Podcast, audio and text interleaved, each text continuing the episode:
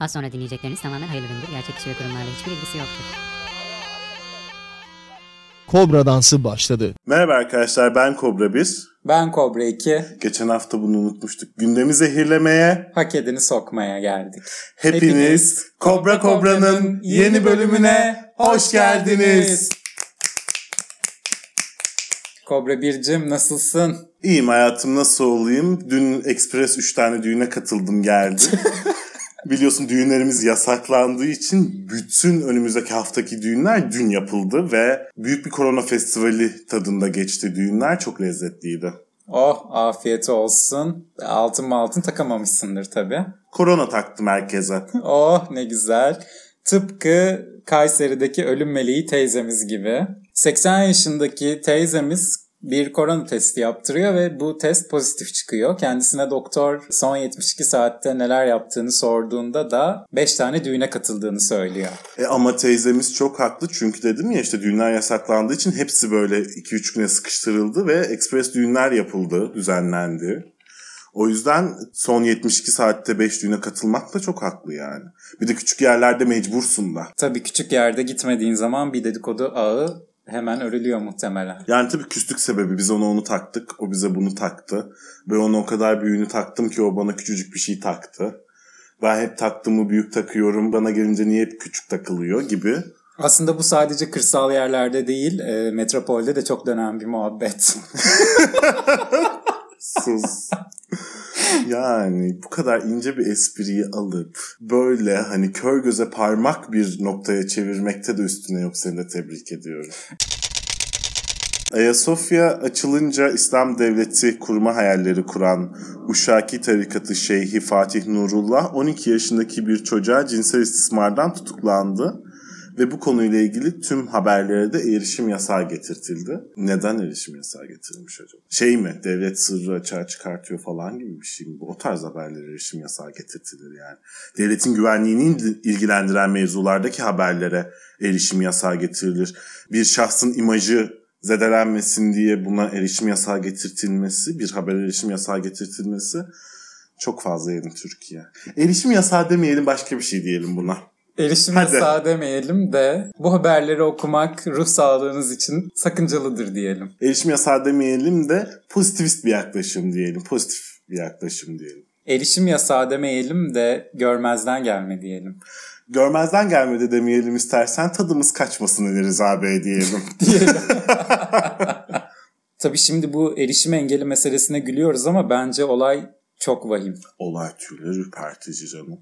Bu arada olay çok aslında işte bunu söyleyemiyorsun. Tarikat kültürünün getirdiği bir şey bu. Bütün tarikatlarda Yani- olan bir şey bu. Şimdi ben söyleyecektim sen lafı ağzımdan aldın. Bunun ne ilk ne de son ne de türünün tek örneği bir olay olmadığını hepimiz biliyoruz zaten. En acısı da bu bence. Türkselle bağlan hayata. Miley Cyrus beyninin artık düzgün çalışmadığını düşündüğü için vegan olmayı bıraktığını açıklamış. Tıpkı Elif Şafak gibi. Tıpkı Elif Şafak gibi. Elif Sıhafak gibi pardon. E, Miley Hanım'ın beyninin artık düzgün çalışmamasını ben yemediklerinden değil de içtiklerinden kaynaklı olduğunu düşünüyorum biraz. Açıkçası sana katılıyorum Kobra Bircim. Ve hiç beynim durdu. Tıpkı Miley Cyrus gibi.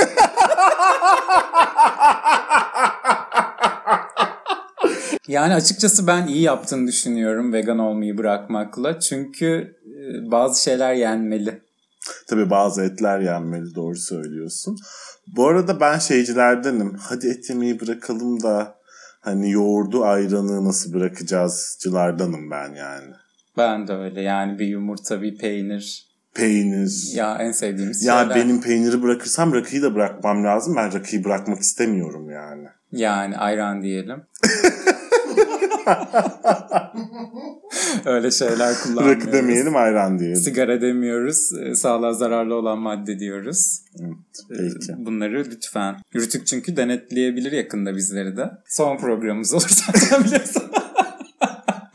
Denetlendiğimiz gün son programımız.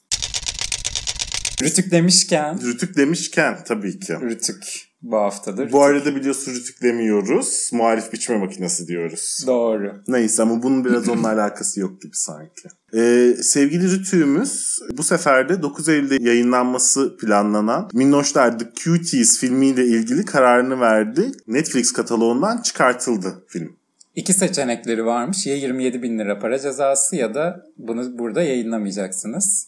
Bunu Yani ödül almış bir sanat filminden Türkiye'den 27 bin lira kazanamayacağını öngören Netflix daha akıllıca bir karar verip yayınlamamayı tercih etmiş. Film de çok iki ucu boklu değnek bir film. Bir Ne- yere gidemiyorsun yani. Ya onu seçeyim ya onu seçeyim gibi bir durum yok. Evet. Kendince haklı tarafları da var konunun. konunun şöyle haklı tarafları var. Aslında evet 11 yaşında insanlar bunu kız erkek işte şu dinden bu ırktan diye ayırmıyorum. 12 yaşına gelmiş 11-12 yaşına gelmiş ve ergenliğe girmeye başlamış insanlar tabii ki cinsellikle ilgili merakları, ilgileri oluyorlar. Bu bunu görmezden gelmek çok yanlış. Bunu bilmekte fayda var. Yani Bunun- bunu göstermeyip salağa yatmanın da bir anlamı yok. Yok ama işte gösterirken bu işte Hollywood'un pornografik kamera açısı kullanılmamalı.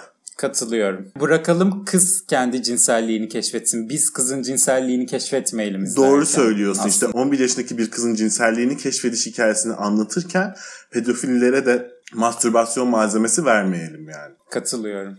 Kesinlikle katılıyorum. O yüzden çok iki ucu boklu değnek diyorum. Ama bu tarz bu konuda bir filmin çekilmesi, yayınlanması hiçbir şekilde rahatsız edici bulmuyorum. Evet ben de öyle. Bu konu yani konuyu değil filmin dedim ya kamera açış evet çok. kamera açısını çok yanlış buldum ben yani. Hı hı.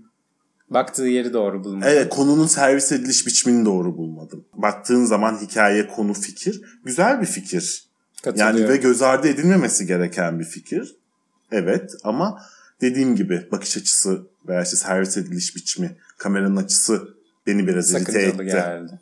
İrite etti. Sakıncalı gelmedi yani. İrite etti açıkçası. Ama yine de bütün bunlar Rütü'ye böyle bir hak vermiyor. Keşke filmi izleseydik de biz kendimiz karar verseydik diyorum ben. Ya tabii ki öyle. Sansüre sonuna kadar hayır. Geçmiş olsun. Geçmiş olsun diyelim her zaman olduğu gibi.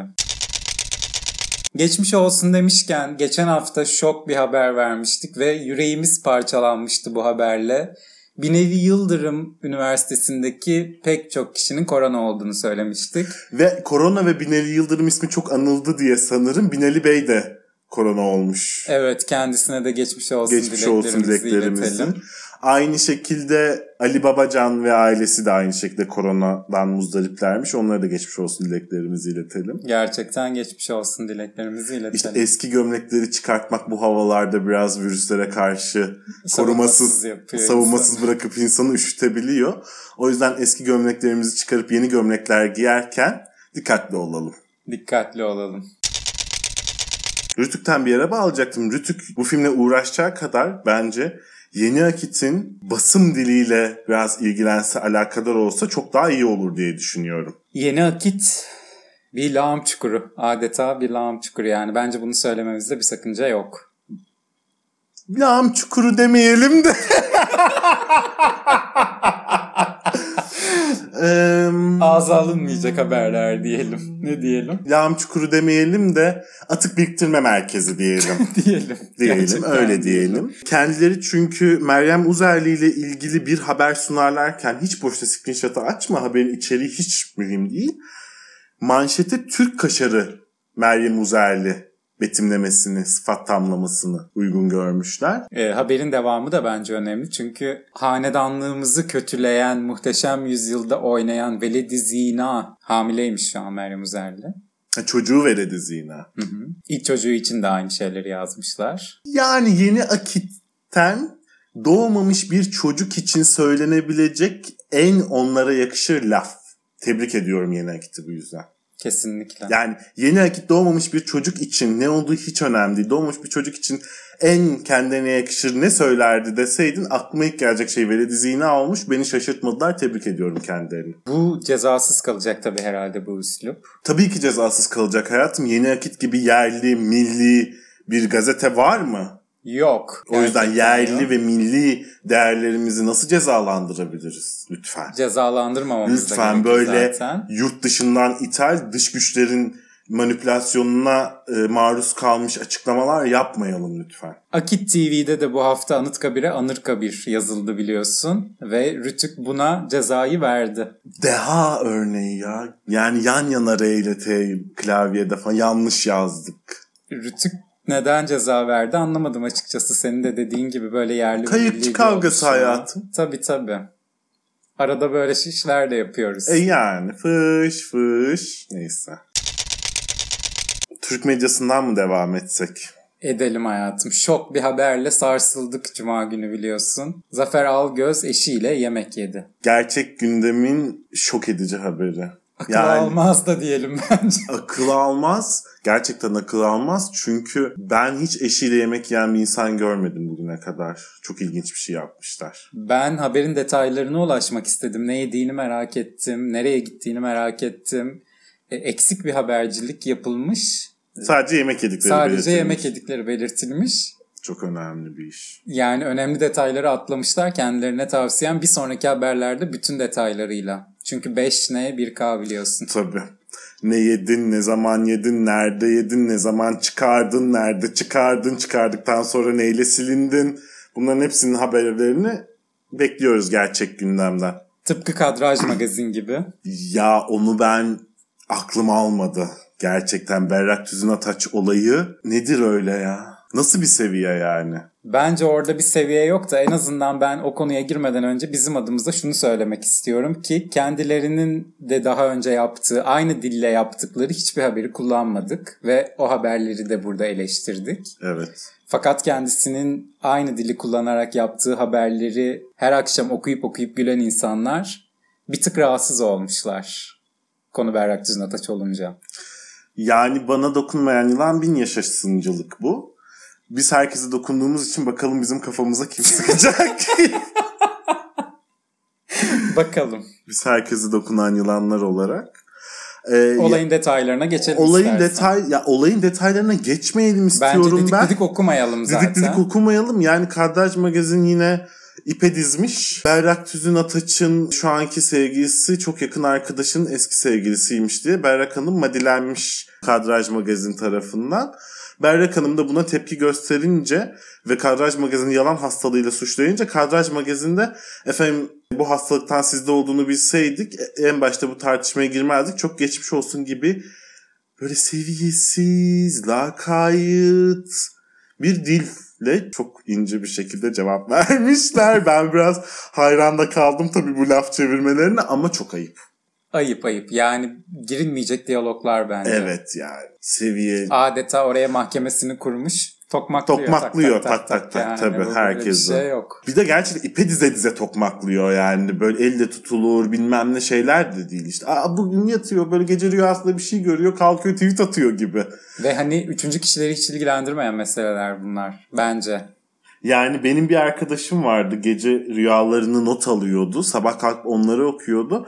Ben de Kadraj Magazin tweetlerini okurken onun notlarını okuyormuş gibi hissediyorum. Biri bir rüya, yani böyle kalkıp kalkıp rüyalarını not almış gibi sabahları tweetler görüyorum yani Kadraj Magazin'de. İlla Berrak Düzün Ataç haberi yapmak istiyorsan da Berrak Hanım yeni bir ilişkiye başladı. Şu şu kişiyle tebrik ediyoruz. Mutluluklar diliyoruz. Yaz geç yani. Ya bana ne Berrak Tüzün Ataç'ın kimle Ay ne yaptığından yapmak istiyorsan yani. yani magazin sayfası ya hani yapacak. Ne bileyim böyle melek yargıcı gibi sarhoş olur yerlerde sürüklenir yap haberini yani. Bu ne? Aynı şekilde Murat Dalkılıç'la da dalaşmışlar bugün Twitter'dan. 1.71 boyundaki şarkıcı Murat Dalkılıç Harry Potter filmlerini çok sevdiğini açıkladı.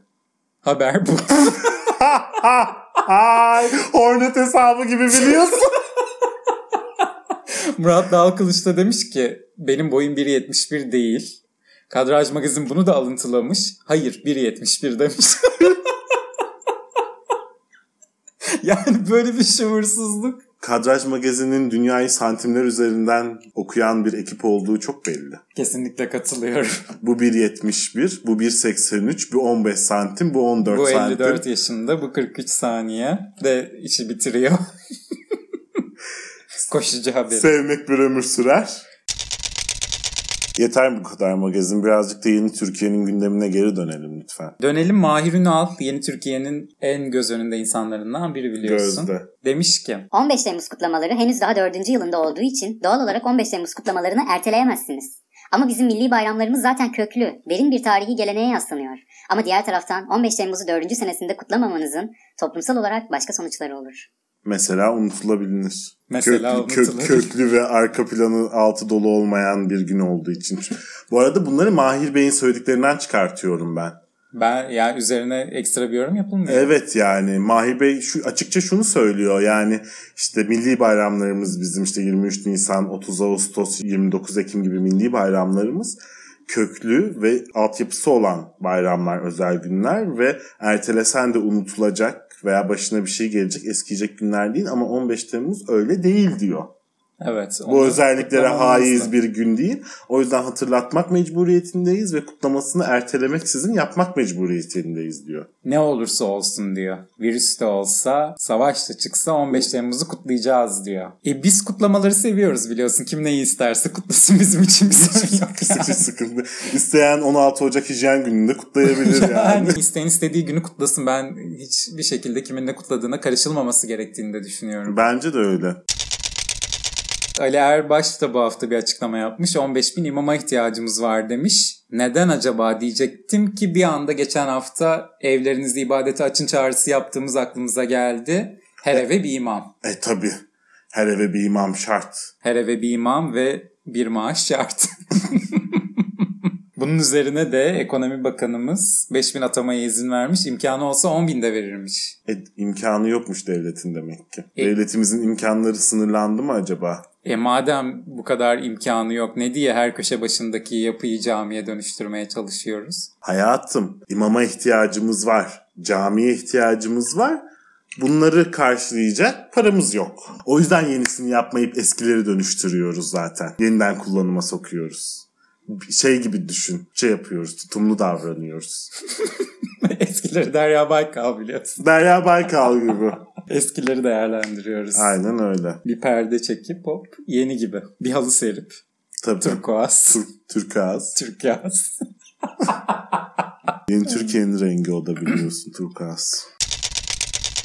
Şimdi yeni Türkiye demişken biliyorsun yeni Türkiye adaletiyle de bütün dünyaya örnek. Adaletin böyle tak tak tak tak işlediği başka da bir ülke yok zaten dünya üzerinde. Doğru. Yani Artık e-duruşma da olacak. artık evden duruşmalara katılacağız. Evimizin konforunda üstümüz takım elbiseli, altımız boxerlı oturup webcam'den duruşmalara katılabileceğiz. Müthiş bir gelişme. Gerçekten bütün dünyaya örnek olması gerekiyor. Omegle'den sonraki en büyük buluş.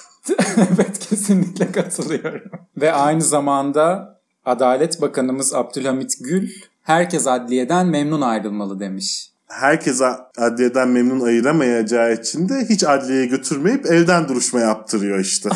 Müthiş fikir. Ama zaten benim bildiğim kadarıyla katiller, tecavüzcüler, sapıklar adliyelerden memnun ayrılıyorlar. Onlar çok memnunlar. Yani nerede dertli bir insan var, nerede bir tasalı insan var onlar ağlaya ağlaya girip ağlaya ağlaya geri çıkıyorlar. Çıkıyorlar. O yüzden de diyorum ya örnek dünyada. Örnek örnek çok ciddi örnek bir sistem. Dünyada hiç denenmemiş bir sistem. Zaten Avrupa'nın en büyük adalet sarayı bizde biliyorsun. Tabii. Onun yanında en büyük adaleti de burada. Doğru. İleri adalet bu da. İleri demokrasi gibi böyle Yeni ön- adalet.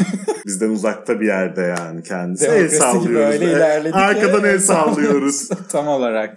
Geçmiş olsun ne diyelim. Geçmiş Tebrik edelim bir de diyoruz. bu arada e-duruşma için. Bizim de Tabii ihtiyacımız canım. olabilir. Yok bize gerek olmaz. Bizi takbisten Silivri'den bağlarlar canım. Ama bak herkes memnun ayrılacakmış adliyeden artık. İnşallah. Bu arada uzlaşmanın e, mantığına aykırı bir şey herkesin memnun E ayrılması. yani Tam, paradoks değil mi zaten? Evet. Kendi içinde saçmalayan bir düşünce. tam tersi aslında iyi bir anlaşmanın en, en temel, iyi bir uzlaşının en temel özelliklerinden biri her iki tarafın da memnun olmaması. Bu demektir ki her iki tarafta isteklerinden bir miktar taviz vermiştir ve o şekilde orta noktada buluşulmuştur demek. Yani bir taraf memnun, bir taraf memnuniyetsiz ayrılıyorsa memnun olan taraf diğer tarafı sömürüyor demektir. Her iki tarafın memnun ayrılması zaten mümkün değil. İşte kıskanıyorsun. Doğalgaz bulduk diye kıskanıyorsun. Gerçekten kıskanıyorum galiba. Doğal gaz bulduk ama tabii müjdeleriyle beraber geliyor. Yani gaz da öyle durduğu yerde durmuyor biliyorsun. Doğal gaz çıkarma maliyetleri faturalarımıza yansıyabilirmiş. Aa. Yansıyabilir. Çok yansıyacaktır. Niye şaşırdın ki buna? Aa. Niye şaşırdın? İmeceus büyük Türkiye'yi bir ülke gibi değil, devasa bir köy gibi Aile düşün. şirketi gibi aile düşün. şirketi gibi düşün. Hepimiz usulü. Hepimiz elimizi taşın altına sokmak zorundayız. Lütfen. Ya katılıyorum dediğine. Hepimiz elimizi taşın altına koyup o gerekirse o dalgazı gidip kendimiz çık- çekip çıkarmalıyız yani. Karadeniz'in altından. Tabii. Sana giydiririm dalgıç kıyafetlerini eline de bir hortum verip diye çek, emiklersin doğalgazı oradan bakalım nasıl çıkıyormuş. Biliyorsun evinde buzdolabın çamaşır makinen varsa bir de doğalgaz çıkartıyorsan artık. Yani. G8 biliyorsun ondan sonra artık. Bu hafta Erdoğan'ın Selim vurduğu Giresun'a bir ziyareti oldu ve halka keyif çayı fırlattı. E çok yani çok mantıklı aslında düşündüğünde. Yani artık Allah'tan anlatabiliyor muyum? Kendi içinde Tabii. çok tutarlı bir düşünce bu. Allah'tan geldi bu sel. Boş ver. Üzme kendi tatlı canını. Demle çayını. Otur çadırında bilmem nerede veya sokak ortasında nerede kaldıysan. Boş ver. Bunların hepsi dış güçlerin oyunları. Boş ver. Geç bunları. İç keyif çayını. İç keyif çayını. Oh. Bedava. Mis gibi. Yuvarlan ondan sonra millet bahçelerinde. Sen böyle hiçbir şey için kuyruğa girip üstüne bir şey attırdın mı? Bizim orada ilçenin kurtuluşu kutlanırken böyle her esnaf ne satıyorsa onu atıyordu insanların üstüne. Mesela böyle esnaf korteji oluyordu. İşte giyim mağazası böyle işte ne bileyim don atar, sütyen atar. İşte manav geçer, elma atar, muz atar insanların kafasına. Evet kafama bir şeyler atı, un atıldı mesela o çok komikti. böyle bir uncu geçiyordu böyle insanların kafasına un attı ve hani şey hiç düşünmemiş bu bir yere çarptığında patlayabilir diye. Oldu atıldı kafama bir şeyler benim de. Yani bana oldum olası çok komik bir görüntü gibi geliyor. Evet, o İnsanların çok komik. diye şey yapması falan atlamaya çalışması. E, satranç falan da fırlatmıştı biliyorsun daha önce. Satranç takım. Ben en çok şeyi beğendim. Işıklı top. İnsan yani kedi gibi bir de o insanlar da pıt pıt pıt o topun peşinden gittiler. Bir de hanımefendi böyle şeytan taşlar gibi atıyor onları insanların üstüne hırsla suratında. Satranç günah değil mi? Kafa en son öyleydi diye. Hayır, hayır. Bu arada bir kötü haberim var. Gerçekten haberi duyduğumdan beri aman Allah'ım bu nasıl olabilir diyorum. İbo Show geri dönüyor. Bayraklar yarıya indirildi. E, Ama bu tutuyor. Yeni Türkiye'ye hitap edecek akşam eğlencesi İbrahim Tatlıses üslubu, İbrahim Tatlıses seviyesi, İbrahim Tatlıses eğlencesi yani. Çok Doğru cuk değil mi? Çok uyumlu Çok değil Çok kontrast değiller mi kendi içerileri içinde düşündüğün zaman? Bir yanda böyle yeni Türkiye'nin yeni değerlerine bakıyorsun. Bir yana İbrahim Tatlıses'i du- koyuyorsun. Diyorsun ki evet akşam programını İbrahim Tatlıses yapmalı bu Türkiye'de. E sabah programında Demet'le Alişan yapıyor çünkü. Veya Seda yapıyor. veya veya Seda yapıyor. Seda Sayan da ipe sapa gelmez açıklamalarda bulundu, Bulundu. bence. Bulundu bulundu şuursuz yani şuursuzca açıklamalar. E, 40 soru programına katılmış ve sunucu kendisine şöyle bir soru yöneltiyor. Geçmişte Alaaddin Çakıcı'yla Sedat Peker'le olan yakınlıklarınız biliniyor. Seda Sayan hiç mafyadan yardım istedi mi? gibi bir soru soruyor. Seda Sayan bunun üzerine böyle. Bir kere bu üslubunuzu hiç beğenmedim. O insanlarla ilgili düzgün konuşacaksınız. Onlar iş insanı. Ben onları iş insanı olarak tanıyorum. Ailelerini tanıyorum. Çocuklarımla tanışıyorlar. Biz dostuz. Bu insanlara böyle bu şekilde söylemenizi hiç istemiyorum. diyor. O zaman Seda Hanım'ı da sanatçı değil iş insanı mı diyelim? İş insanı diyelim. E, bu bana neyi hatırlattı biliyor musun Kobra Bircim? Felsefenin buluşma noktası söylemezsem olmaz arenasında sevgili Bircan Kant da mafya demeyelim saygıdeğer aileler diyelim demişti. Güzel güzel. Güzel yani böyle demeyelim böyle diyelim böyle demeyelim böyle diyelim. Bu çok tuttu. Bizde de çok tuttu. Çok tuttu. Ee, herkes her tuttuğunu bir tarafına çekiyor. Devam etsinler böyle. Ayrıca başka bir soru daha soruluyor. Seda Sayan yandaş bir sanatçı mıdır? Seda da diyor ki Ben Süleyman Demirel'le de yan yanaydım. Ben Turgut Özal'la da yan yanaydım. Neden Recep Tayyip olunca bu konuşuluyor? Neden onun yanında yer alamıyoruz? diyor. E, cevabını ben çok vermek istedim. Oturduğum yerde verdim de. Hayır Seda Hanım da bu arada ben bugüne kadar kim iktidarsa onun yanında bulundum demiş. Bugüne kadar güç kimdeyse, iktidar kimdeyse hep onun yanında oldum. Bu Recep Tayyip Erdoğan olunca mı sorun oluyor demiş. Haklı. Haklı çünkü Recep Tayyip Erdoğan'ı diğerlerinden ayıran çok büyük şeyler var biliyorsun. Çok Ne? daha önemli bir lider. Çok daha büyük bir lider, dünya lideri. E, çok çok mühim bir insan. Türkiye'yi bulunduğu konumdan çok Bambaşka daha yerlere getirdi. bambaşka yerlere, Bambaşka yerlere getirdi. getirdi. Hayal bile edemeyeceğimiz noktalara getirdi. Gerçekten öyle. Yani bir gün oturup böyle Türkiye nereye gelebilir diye konuşsaydık aklımızın dimağımızın almayacağı noktalara getirdi Türkiye'yi. Böyle önemli, böyle etkili bir lider kendisi. Tabii ki diğer liderlerin arasında ayrılıyor. Diğer liderler de tabii ki e, Tayyip Bey'e yol açmış, önderlik etmiş, ışık tutmuş liderler. Bunu da atlamamakta fayda var.